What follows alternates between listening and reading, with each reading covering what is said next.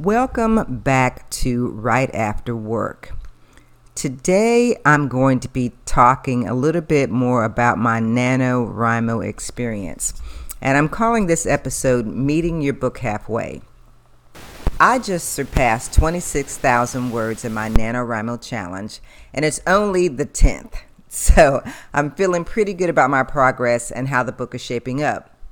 With 24,000 words left to go, I'm taking a step back to look at my overall achievement, sort of like a painter does after he's created his vision and now needs to see how much more he needs or wants to do.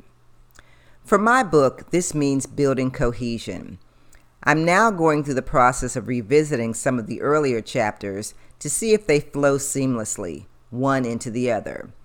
I'm also referring to my shot sheet to see how much I have deviated from my plan. In some cases, I'm steering things back, while in others, I'm just letting it be because it sounds better or makes more sense. I've discovered that I'm also devising new scenes I'd not considered before, or new locations for things to happen. And I'm making sure that whatever the characters say or do is in line with who I said they were from the start, the language they use, the way they look, their attitudes, things like that. And of course, I'm spell checking because I have a tendency to type something different than what's in my head, like typing the word can when I meant come. Why I do that, I don't know, but it needs to be addressed.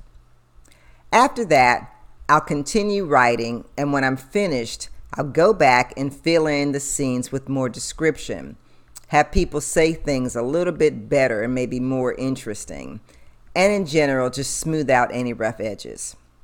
So right now, it's time for me to get back to my word count. So I'll see you next time.